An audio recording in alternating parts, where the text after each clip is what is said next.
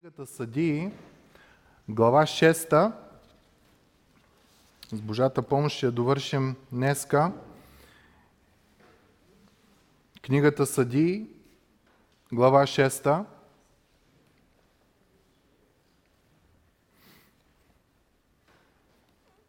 И преди да започнем, нека да се помолим. Отче святи и праведни, Господи Боже наш, благодарим Ти от цяло сърце и душа за Твоето Слово. Благодарим Ти, Господи, че си го дал, че си го запазил, че си го опазил, Господи, през тия години и че Той е извор на истина, извор на благодат и на милост за всеки един от нас. Извор на живот. Благодарим Ти, Господи. Да бъде слава на името Ти. Амин. Ако си спомните, мили брати и сестри, ние разглеждаме как Господ извайва характера на Гидеон, за да бъде той военен, който ние ще разгледаме следващия път, когато, когато стигнем до там. Разбрахме няколко неща от това, че Божиите хора, които са верни на Него, винаги са малцинство.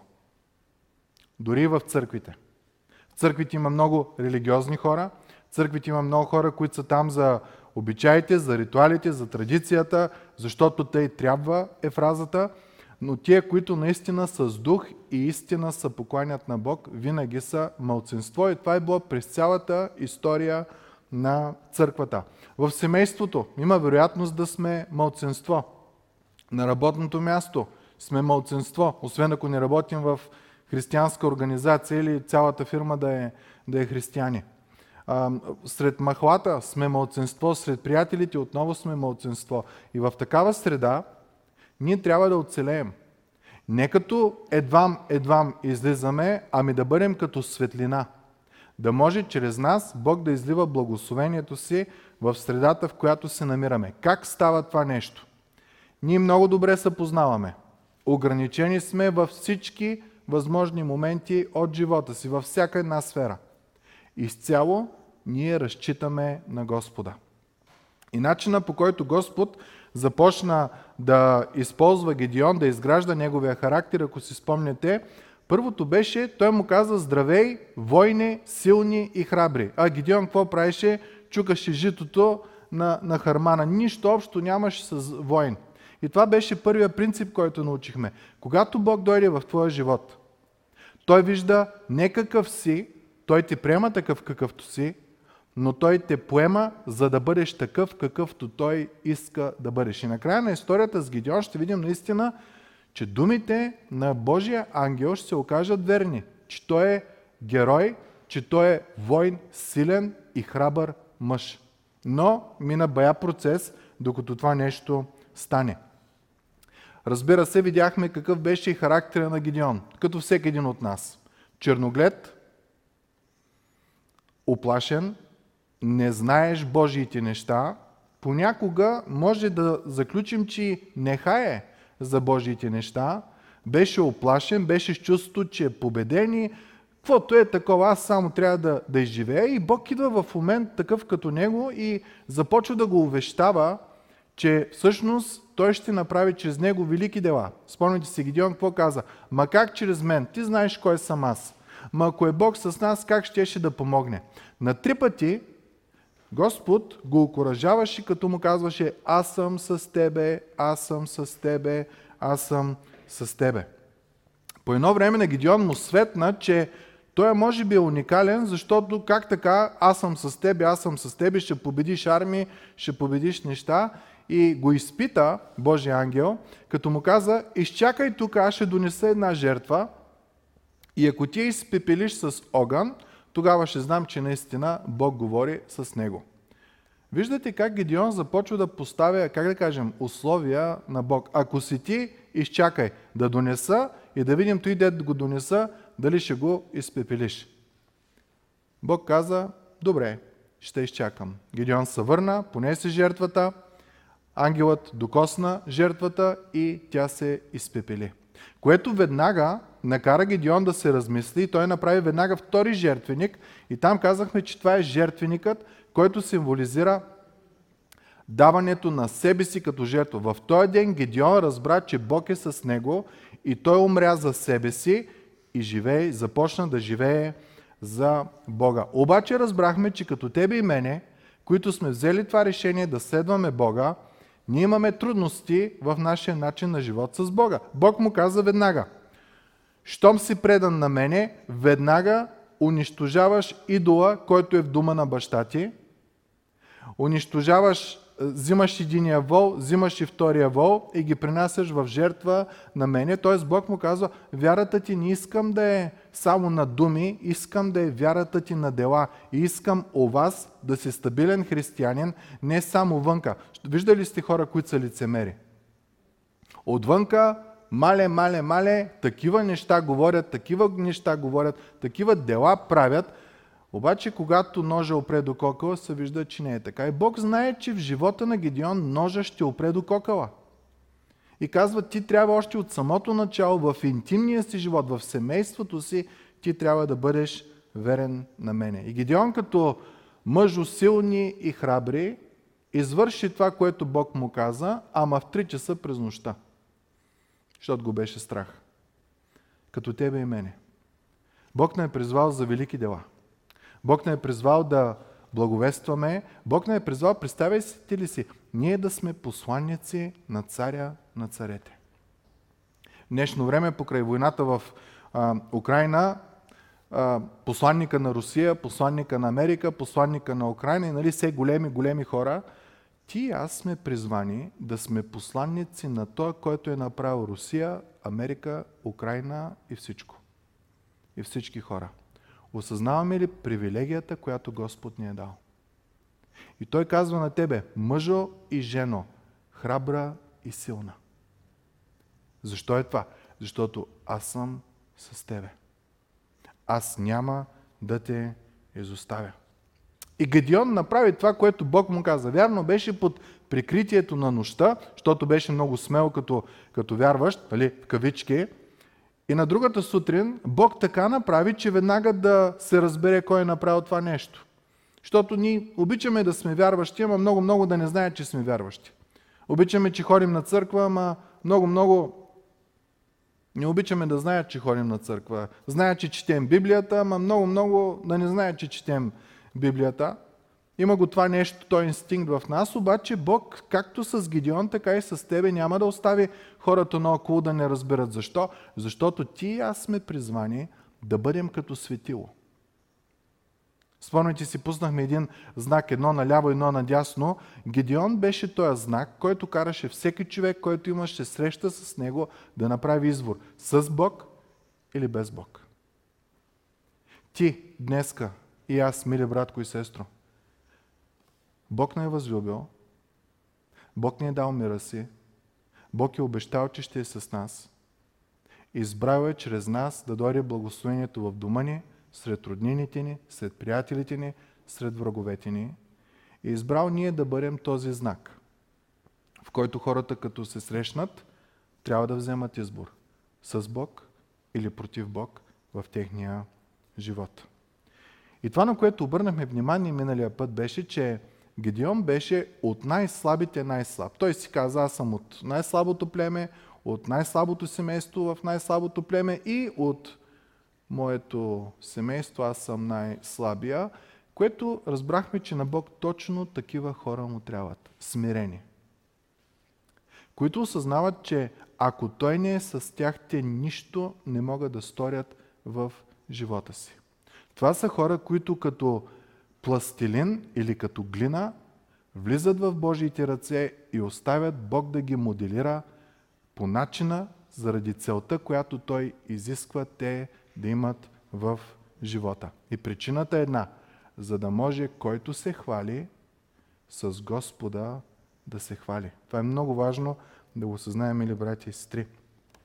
Предполагам сте чували за Били Греъм, един от най- известните евангелизатори, който има възможността, дадена му от Бог, да, да, да евангелизира почти цял свят. Почти във всяка страна е ходил и е благовествал и, и е говорил за Господа. И в едно от шоутата, които имал, като нашето шоуто на Слави а, в Америка, и той, който е водил шоуто, му е казал, Били Греъм, когато умреш и отидеш при Господа, кой ще е първият въпрос, който ще му зададеш? От всичко, което можеш да му зададеш, кое е най-любопитното ти нещо? И Били Греъм е казал, когато отида там, аз ще му задам въпроса е, защо избра мен?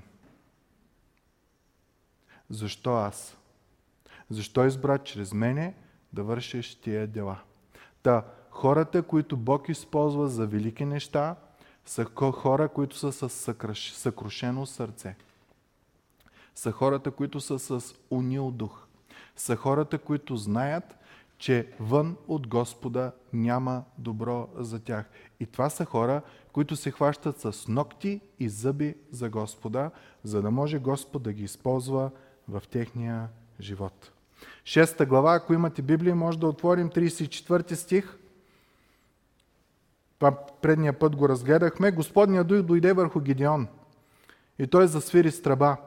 И авиезерците се събраха да го последват. После изпрати вестоносци до цялото Манасиево племе и те се събраха да го последват. Прати вестоносци до Асир, до Заволон, до Нафталим, а те дойдоха и ги посрещнаха.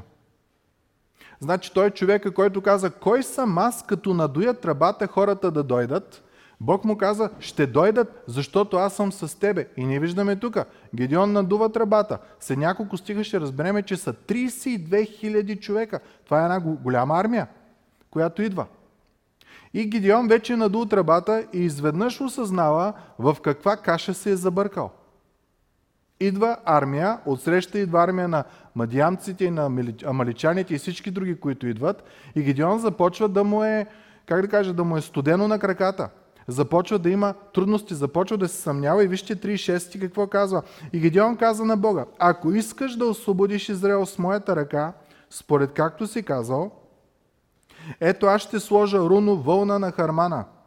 И ако падне роса само на руното, а цялата почва да остане суха, тогава ще знам, че ще освободиш Израел с моята ръка, според както си казал. Какво прави този човек?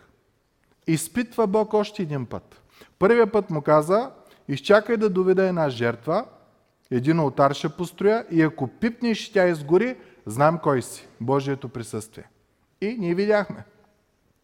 Жертвата изгоря. Дори той си изкара акъла и каза, видях Господа и Бог тогава му каза, имай мир, аз няма да те погубя. И той направи втория олтар, Ехова Шалом, Господ е мир. И какво става в живота му в момента? Събира една тридесет и две хиляди армия и изведнъж започва да осъзнава, че нещата всъщност са доста сериозни и може би си казва в ума, абе аз къде се наврях? Да, да съм с Бог, да, да показва ефекти, да изгаря жертва и такива работи, да, да надуя тръбата, да дойдат хората, да, ама аз сега какво ще правя с тия тридесет и две хиляди човека и тая тръба, която е надута е тръба за война, не е тръба за чорба манджа. Тя е тръба за военни действия. Къде се намирам аз? И мили братко и сестро, тая история така е написана, за да може ти и аз да се намерим в нея тая вечер. Бог не е призвал за нещо голямо. Да бъдем за благословение, да бъдем светлина, където и да сме, в семейството, на работата, след другите. И в даден момент, когато ние надуем тръбата и видят кои сме, че ходим на църква, че четем Библията, че сме Божии хора, изведнъж започваме да изтръпваме и си казваме, абе аз къде са наврях? Какво става в моя живот? И Гидеон трябва да получи едно уверение, което буквално казва, ако ти си с мене, аз трябва да знам, че това, което ти започна с мене, трябва и да го довършиш. Затова искам това нещо да го, да го направиш. Ако искаш да освободиш Израел с моята ръка, според както си казал, аз ще сложа руното вълна на хармана. И руно, вълнено руно, трябва да знаем, че се прави от овча вълна. Буквално символично Гидеон казва, Господи, ние сме Твоите овце. Господи, ако Ти си с нас, ако Ти си добрия пастир, ако Ти благоволяваш в нас, нека русата, а в Стария Завет русата е символ на Божието Слово, на Божието спасение, на Божията благост. Той казва, нека Господи, благостта Ти, спасението Ти и Словото Ти бъде върху нас. Аз трябва да знам, че Ти си до мене, за да извърша тия неща, за които ме призоваваш. Ако падне росата само на ръното, а цялата почва остане суха, тогава ще знам, че ще освободиш Израил с моята ръка, според както си казал. тридесет и осми стих. Така и стана. Като стана рано сутринта, той стиска руното от него и потече роса. Събра се пълен леген с вода, което означава, че Бог направо се е разлял, за да му покаже, че наистина той благоволява в Гедеон. И историята става още по-шокираща. Значи той изпитва Бог първия път с жертвата, втория път с руното, трети път. тридесет и девети стих. Гедеон каза на Бога: не се разгневявай против мен. Очевидно е, че Гедеон осъзнава, че вече е до, до ръба. Прекалил. Аз ще проговоря само още веднъж. Нека опитам, моля ти се, само още веднъж с руното. Но сега нека остане сухо само руното, а по цялата почва нека падне росата. Сигурно Гедеон си е казал: абе, това росата да падне само върху руното, може по случайност водата, някакви химични процеси, цялата роса да е привлякла водата върху руното, ама истинското чудо ще е, ако само руното е сухо, а пък цялата трева и цялата земя да е, да е, в, да е мокра. Как мислите, ще реагира Бог? Вие, ако бяхте, как щяхте да реагирате? Първият път ти показах кой съм. Огън изпепели жертвата. Втория път направих нещо абсолютно невъзможно. Сега трети път пък обратното на, на първото. Колко от вас щяха да го... Ай, не шамара, ама да му кажете: аз се стигни, Божий човек си. Какво прави Бог? И същата нощ Бог направи така. Бог знае, мили братко и сестро, колко ни е вярата. Бог знае слабостите ни. Господ знае каква ни е увереността. Той е дълго търпелив и много милостив. Той няма да ни остави. И най-интересното е, Бог не е учуден от слабостта на вярата на Гедеон. И тук можем да бъдем уверени, че Бог няма да е учуден от слабостта на твоята и на моята вяра. Той знае, че сме пръст. Яков казва: какво е животът ви? Пара. Днеска има, утрия няма. И в тези стихове Бог така прави. Само руното остана сухо, а по цялата почва падна роса. Ние виждаме, че в тези стихове Бог прави несравнимо повече, от което Гедеон е мислил или е желал да се случи. Бог се разлива, за да може да му покаже, че наистина е с него. В Новия Завет имаме подобна история. пет хиляди човека събрани. Учениците почват да се притесняват. По-човешки, как ще се нахрани тая група от хора? Те почват да прималяват. Особено мъжете, като са гладни, почват да киселеят. Вместо да стане за благословение това събиране, може да стане за проклетия. Исус е: отпрати ги от тях да отидат да се нахранят. Исус казва: вие им дайте да ядат. Те какво казват? Аха, пет хляба и две риби на пет хиляди само мъже. Абсурд. Те мъжете много ядат. Накрая на историята, знаете ли какво стана? дванадесет коша с храна бяха останали. Бог може да направи несравнимо повече от това, което мислим или което искаме за тебе и за мене. И ако очите ни са отворени за Божиите благословения, ще бъдем страшно учудени за това колко много Бог се грижи за нас. Но трябва да премахнем черногледството. Трябва да си припомняме Божиите милости всеки ден към нас. Един от любимите ми стихове в Първа книга на царете, трета глава, деветнадесети стих. Там говори за Самуил. Спомняте си Ана, която не можеше да има деца и ходеше в храма и ревеше и искаше. И Самуил по едно време си помисли, че е пияна, и тя му каза: не, аз се моля. И накрая той каза: ще имаш дете. И тя каза: ако имам дете, ще го оставя в Божия храм да служи на Господа. И в процеса на израстване на Самуил, чуйте един стих, Първа книга на царе три деветнадесет казва: а Самуил растеше и Господ беше с него. До тук добре. И Господ не остави неизпълнена нито една от неговите думи. Какво невероятно обещание!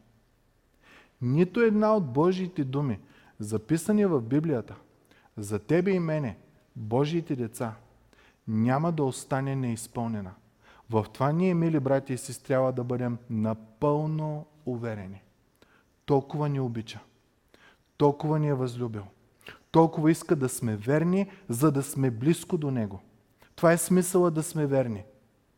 Не е да ни едем пердах. За да сме верни, ние ставаме близки към Него. Да имаме интимната близост с Него. А Господ на Той, който има интимна близост с Него, изказва завета си и му разкрива тайните си. Живота на човек, който е близко до Бога, е блаженство. И всяка една дума, която Бог е обещал, тя ще бъде изпълнена за тебе и за мене. Единственото, което трябва да правим, е да вървим в Божия път. Някой ще каже, трудно е. Да, затова не го правим с наши сили. Бог идва и ни помага. Святия Дух е даден на всеки един от нас. Никой не е сам в този свят. И да каже, не мога да следвам Бога. Имаш ли желание, Бог идва и се разлива за тебе. Дава сина си, дава духа си, дава присъствието ти да е винаги в тебе. И нито една дума, описана в Неговото Слово, няма да остане неизпълнена в твоя и в моя живот. Нека да отидем към глава седма. Гидеон е събрал армията. Изпитал е Господа три пъти. Вече е уверен, че, че наистина Господ е с него. Стих седма глава, първи стих казва, тогава Яровоам, спомните си, това беше прякора, който му бяха сложили. Тоест, той човек все още е под... А, всеки очаква Ваал да отиде и да, го, да се справи с него. Защо? Защото той унищожи а, а, на Ваал капището. Тогава Яровоам, който е Гидеон, стана рано и заедно с целия народ, който беше с него, разположиха стана си при извора Арод. А станът на мадиамците беше на север от тях, в долината до хълма Мория. Та буквално това, което разбираме е, че е време за война настана. Имаме хананците, които са мадиамците, извинявайте, на север от тях. Имаме Божиите хора, които са събрани до изворът, наречен Арод. Ще ви пусна една снимка, за да можем да видим този извор. Това е извора Арод в днешно време. От тук извира и тук върви. Най-вероятно армията на Гидеон е била събрана в тая част. тридесет и две хиляди човека. До тук историята е прекрасна.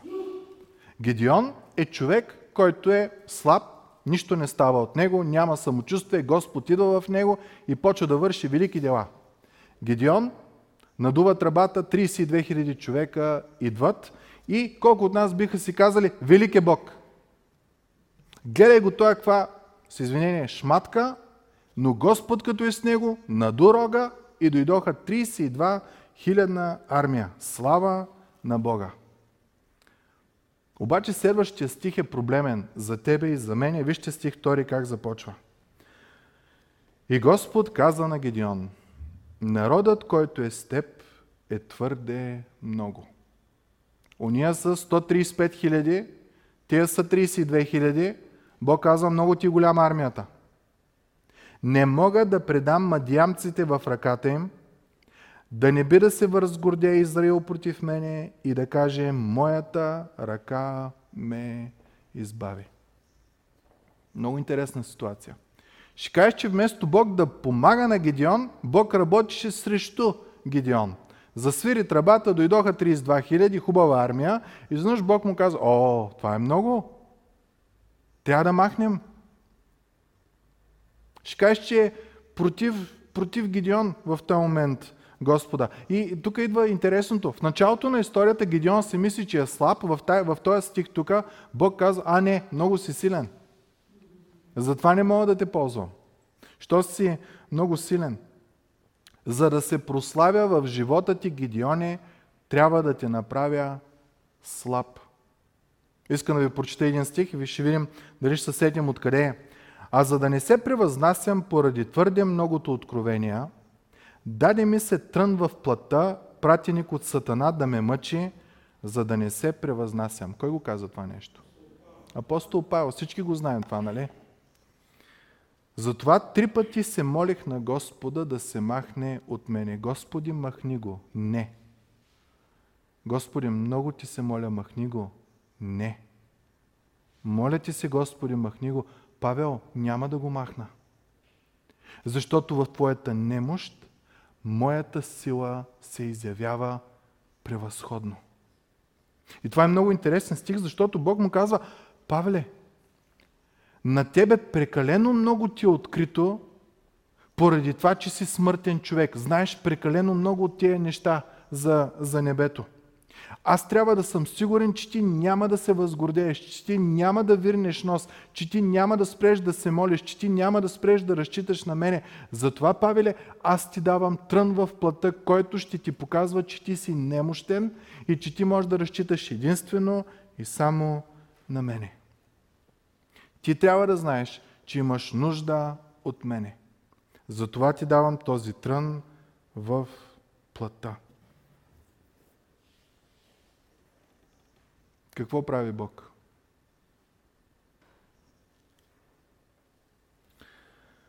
Какво означава това за тебе и за мене? Бог казва на Павел: твоите знания, твоите откровения ще те възгордеят. На Гидеон събра тридесет и две хиляди армия от един никакъв и Бог казва: много е силна тая армия. За тебе и за мене какво означава това? Всичките научени степени, образование, които имаме, опит в работата, възможности, които имаме, те са нищо пред Господа. И ние единствено трябва да ги занесеме пред Него като жертва и да кажем: моля те, вземи това, което имам и го използвай. Защото знаете ли какво може да стане? Може да кажем: пет процента е моята мъдрост и Бог ми даде деветдесет и пет и ето вече сто, аз съм пълноценен човек. Славата тогава за кой? Не е изцяло за Бог. пет процента съм аз. Ако аз не съм пет процента, ти е Божий деветдесет и пет и той не е пълен сто процента. Всичко, което ние имаме, ни е дар от Бога. И Бог казва, и така, стих трети: сега иди разгласи на всеослушание пред народа следното: който се страхува и трепери, нека се върне и си отиде от Галаатската планина. тридесет и две хиляди човека. Колко от вас са били на стадиона на Казанлък? Той е големия стадион с пейките и това. Той стадион побира петнадесет хиляди. Представете си стадион двойно по-голям, тридесет и две хиляди армия, и Бог му казва: сега им кажи, който го е шубе, да си ходи. И Гидеон сигурно се изправя през стадиона и казва: ако някой от вас ва е страх, защото е нормално да ва е страх, ще влезем в битка, някой може да умре, ако някой от вас го е страх, може да си тръгнете, никой няма да ви се смее, никой нищо няма да ви направи. Сигурно Гидеон си казва: сигурно ще са максимум сто човека, де ще си тръгнат. Максимум сто човека, айде пет шест, ама да бъдем черногледи, да кажем сто човека ще се тръгнат.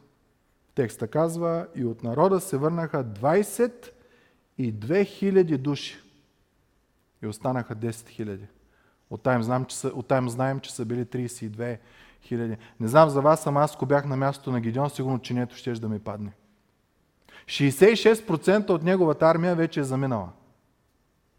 Не са двама, трима, десетима, не са сто, не са двеста, ами двадесет и две хиляди от тая армия, с която той трябва да се бие срещу сто и тридесет хилядна армия, тя, неговата армия, вместо да се увеличава, намалява. Не знам за вас, може би аз щях да погледна към небето и така малко да свия устни и да кажем: нали ще се бием? Как така армията повече от половината си отиде? Стих четвърти. Спомните ли си, Гидеон каза: много ти се моля, нека руното да се намокри. И после му каза: и още повече ти се моля, нека сега пък руното да е сухо. Сега вижте по какъв начин Бог по два начина изпитва Гидеон. Първият беше: армията е голяма, който го изстрах да се тръгне. Второто е стих четвърти. Господ каза на Гидеон, хората пак са много. Нали, Гидеон два пъти нахалства, сега пък Бог казва, няма да е на твоята, на моята ще. Хората пак са много, заведи ги при водата и там ще ти ги пресея. Страхотен стих. Бог пресява. Не пастора, не ти, не аз. Ние не определяме кой вярваш и кой не е вярваш. Да, ако някое дело външно лъсне, наистина неморално и истинско, там ние можем да направим тая преценка. Но сърцевидеца е единствено и само Бог. По какъв начин Господ ще ги пресее? Ние знаем историята. Ама ако ние знаем, ако не бяхме чели по-надолу, кой щеше да бъде начина? Как бих, бихте мислили? Кой щеше да бъде те, които Бог ще, ще вземе, ще избере? В историята ни се казва, че а, накрая остават само триста човека. От тридесет и две хиляди на десет хиляди на триста. Бог намаля армията на Гидеон с деветдесет и девет процента. Представете ли си? Само един процент и малко отгоре. тридесет и две хиляди и триста човека. Бог няма нужда от хора, които са много и които са силни. Бог има нужда от хора, които са фокусирани на Божиите неща. Това е много важно, мили брати и сестри. В цялата история на християнството, винаги малцинството, което е било верно на Бог, е било това, чрез което Бог е побеждавал. Та ако ти днеска, както и аз, се виждаме в историята като Гидеон, като той е слаб човек, който има нужда от Господа. Тие стихове ни казват, дързайте. Господ не търси бройката, Господ не търси умствения капацитет, Господ не търси ръчния капацитет, силите, които имаме. Господ търси сърце, което е предано на Божията кауза. Стих четвърти. За когото ти кажат, този да отиде с тебе, той нека отиде с теб, а за когото ти кажат, този да не идва с тебе, той да не остане. И Гидеон заведе народа при водата и Господ каза на Гидеон, всеки, който пие с езика си от водата, както лочи куче, него да поставиш отделно. По същия начин отдели и всеки, който коленичи да пие. Ето тук ни е даден пример за двата вида пиене, които можем да, да имаме. Едното е като куче. Лягаш и водата, главата във водата и почваш да лочиш като куче. Другото е да пиеш от ръце. Смисъла какъв е? За да можеш да пиеш като куче, в тоя, това, което е отдясно, за да можеш да пиеш по този начин, ти трябва да хвърлиш цялото снаряжение, което имаш. А ти си тръгнал на война и врага е от другата страна на, на потока. Тоест ти, заради временната ти физическа нужда, забравяш абсолютно цялата концентрация за мисията, за която си изпратен. За Божията кауза. Да спасиш народа си, да спасиш себе си, да спасиш семейството си. За временната физическа нужда, която ти изпитваш от жажда и хвърляш и меч, и копие, и щит, и тръба, защото те са имали тръби. За да напълниш това, ти хвърляш всичко. Бог казва, мен такъв човек не ми трябва. Мене не ми трябва човек, който слага физическите си неща пред моята кауза за спасение. Такива хора не ми трябват заради нуждите на, на тялото си. Някой ще каже, бре, то Бог, да, стандартът е висок. За твоето и моето спасение той даде сина си. Не даде маймуна, не даде някоя личност, някой пророк, а ми даде възлюбения си единороден син. Толкова ни е възлюбил и изисква много от нас. А този, който е седнал, той докато пие, може да гледа. И оръжията са му около него. Разбирате ли? То това е човек, който е фокусиран. Той знае, че е на война. Той знае, че врага може да излезе от всяко време. И начина по който той пие, той може да гледа. Докато оня, който е легнал по, по корем буквално, с лице към водата, той бързо ще бъде посечен. Причината каква е? Той човек е направил физическите си нужди по-важни от Божията кауза. Стих шести. Броя на тия, които лочиха, като поднесоха ръка до устата си, беше триста мъже, а останалия народ коленичеха, за да пият вода. Та Бог казва, искам хората, чрез които аз ще победа, да бъдат предани на моята кауза. Спасението на народа, спасението на семейството и вашето спасение. Когато ти направиш твоето тяло, твоите физически нужди по-важни от тази кауза, аз не мога да те ползвам. При първия момент, когато стане трудно, ти ще се тръгнеш. При първия момент, когато ожеднееш, ти ще си тръгнеш. По първия момент, когато огладнееш и почнеш да роптаеш. И Бог каза, може и сто човека да са, може и триста човека от десет хиляди, чрез тях аз ще победа, но ме трябват истински и верни хора. Някой ще каже, ама това е странно учение. Чуйте апостол Павел какво каза Първо Коринтяни девета глава двадесети стих. Но уморявам тялото си и го поробвам. Не тялото мен да поробва, не желанията мен да поробват, аз го уморявам, за да няма сила, и аз го поробвам, да не би като съм проповядвал на другите самият аз да остана неодобрен. Та Бог иска човек, който е предан изцяло на него. Стих седми, тогава Господ каза на Гидеон, чрез тези триста мъже, които лочиха, ще ви избавя и ще предам мадиамците в ръката ти, а останалия народ нека си отиде всеки у дома. И следващия стих ни казва, хората отидаха в лагера, събраха си нещата и Гидеон каза на девет хиляди и седемстотин човека да си отидат. Представете ли си как сигурно е посърнал Гидеон? От тридесет и две хиляди изведнъж двадесет и две хиляди се тръгват. И Бог му казва, много са. И от десет хиляди останали, девет хиляди и седемстотин си тръгват. Буквално той остава с един процент от армията, която имаше. Но бяха верните. Не силните, не умствено силните, не физически силните, но тия, за които каузата за спасението на дома им, на тях, на родината им, беше по-важна от техните лични телови нужди на тяхното тяло. И какво може да извадим като извод от тази част на историята, мили братя и сестри? Кои са хората, които получават Божието благоволение да бъдат сред победителите? Кои са тези? Първото условие беше, когато чуеш тръбата, да отидеш. Спомняте ли си, Гидеон отиде, засвири с тръбата и тридесет и две хиляди човека дойдоха. Това е първото. На призива ти си отговорил. Второто нещо е, когато си отговорил на призива, ти разбираш, че призива не е за чорба каша, да се наедеш, да си посрещнеш нуждите, на тебе да ти е добре, ами ти си там да бъдеш за благословение на врагове, да бъдеш за благословение на семейство, да бъдеш за благословение на работното си място, като знаеш, че ще си малцинство. Няма да си от многото. И второто нещо е този страх, който веднага ще те обземе, като кажеш, ама аз на каква тръба се съгласих да дойда. Второто нещо е да преодолееш този страх, като се довериш изцяло на Господа. Щом Бог ми е започнал това дело в мене, Той ще го извърши до край, чрез Господ Исус Христос в моя живот. И третата част е най-важната. Третата част са безстрашните, които нямат проблем да поробят тялото си,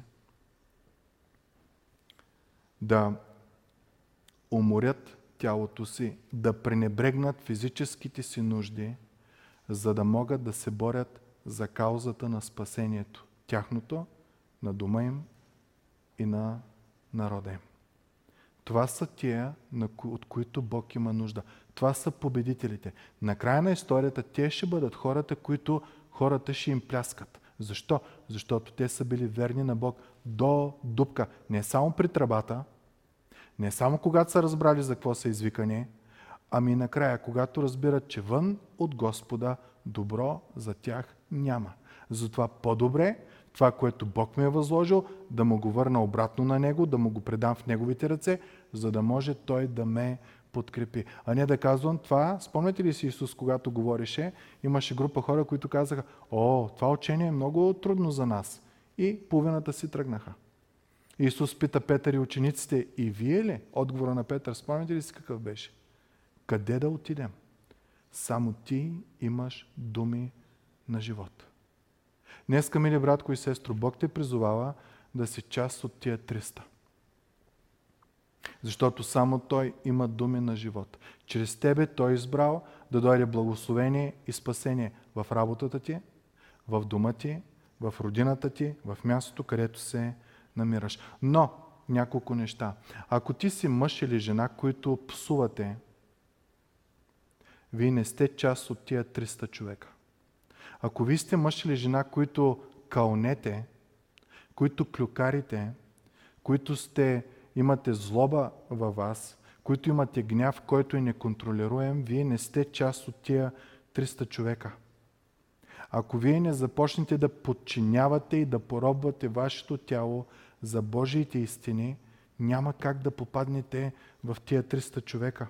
Ако искаме да вършим велики неща в църква или където и да сме на духовното поприще, а вътре в къще сме злобни, заядливи, Бог не можем да го излъжем. Той не гледа на лице, Той гледа на сърце.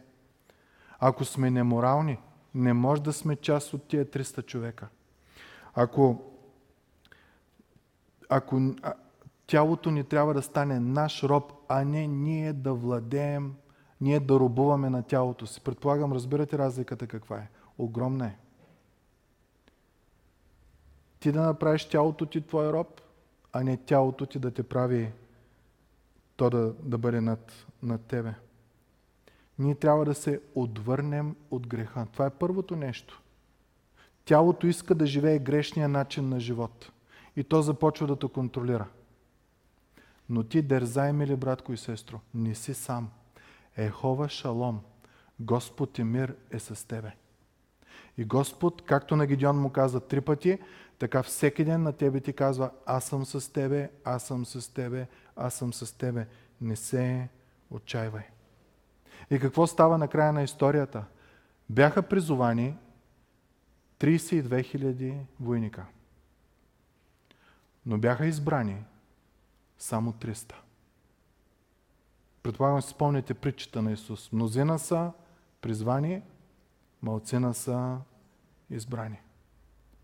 Бог търси хора, чието сърце е съвършенно разположено към Него, за да може Той да се покаже велик и мощен в техния живот.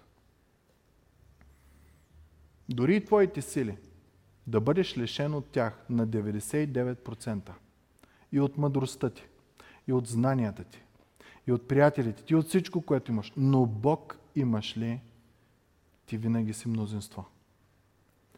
Чрез Бог ти можеш да побеждаш. Давид казва: чрез моя Бог планина прескачам, стена прескачам. Няма нищо невъзможно за човек, който е отдал себе си изцяло на Господа.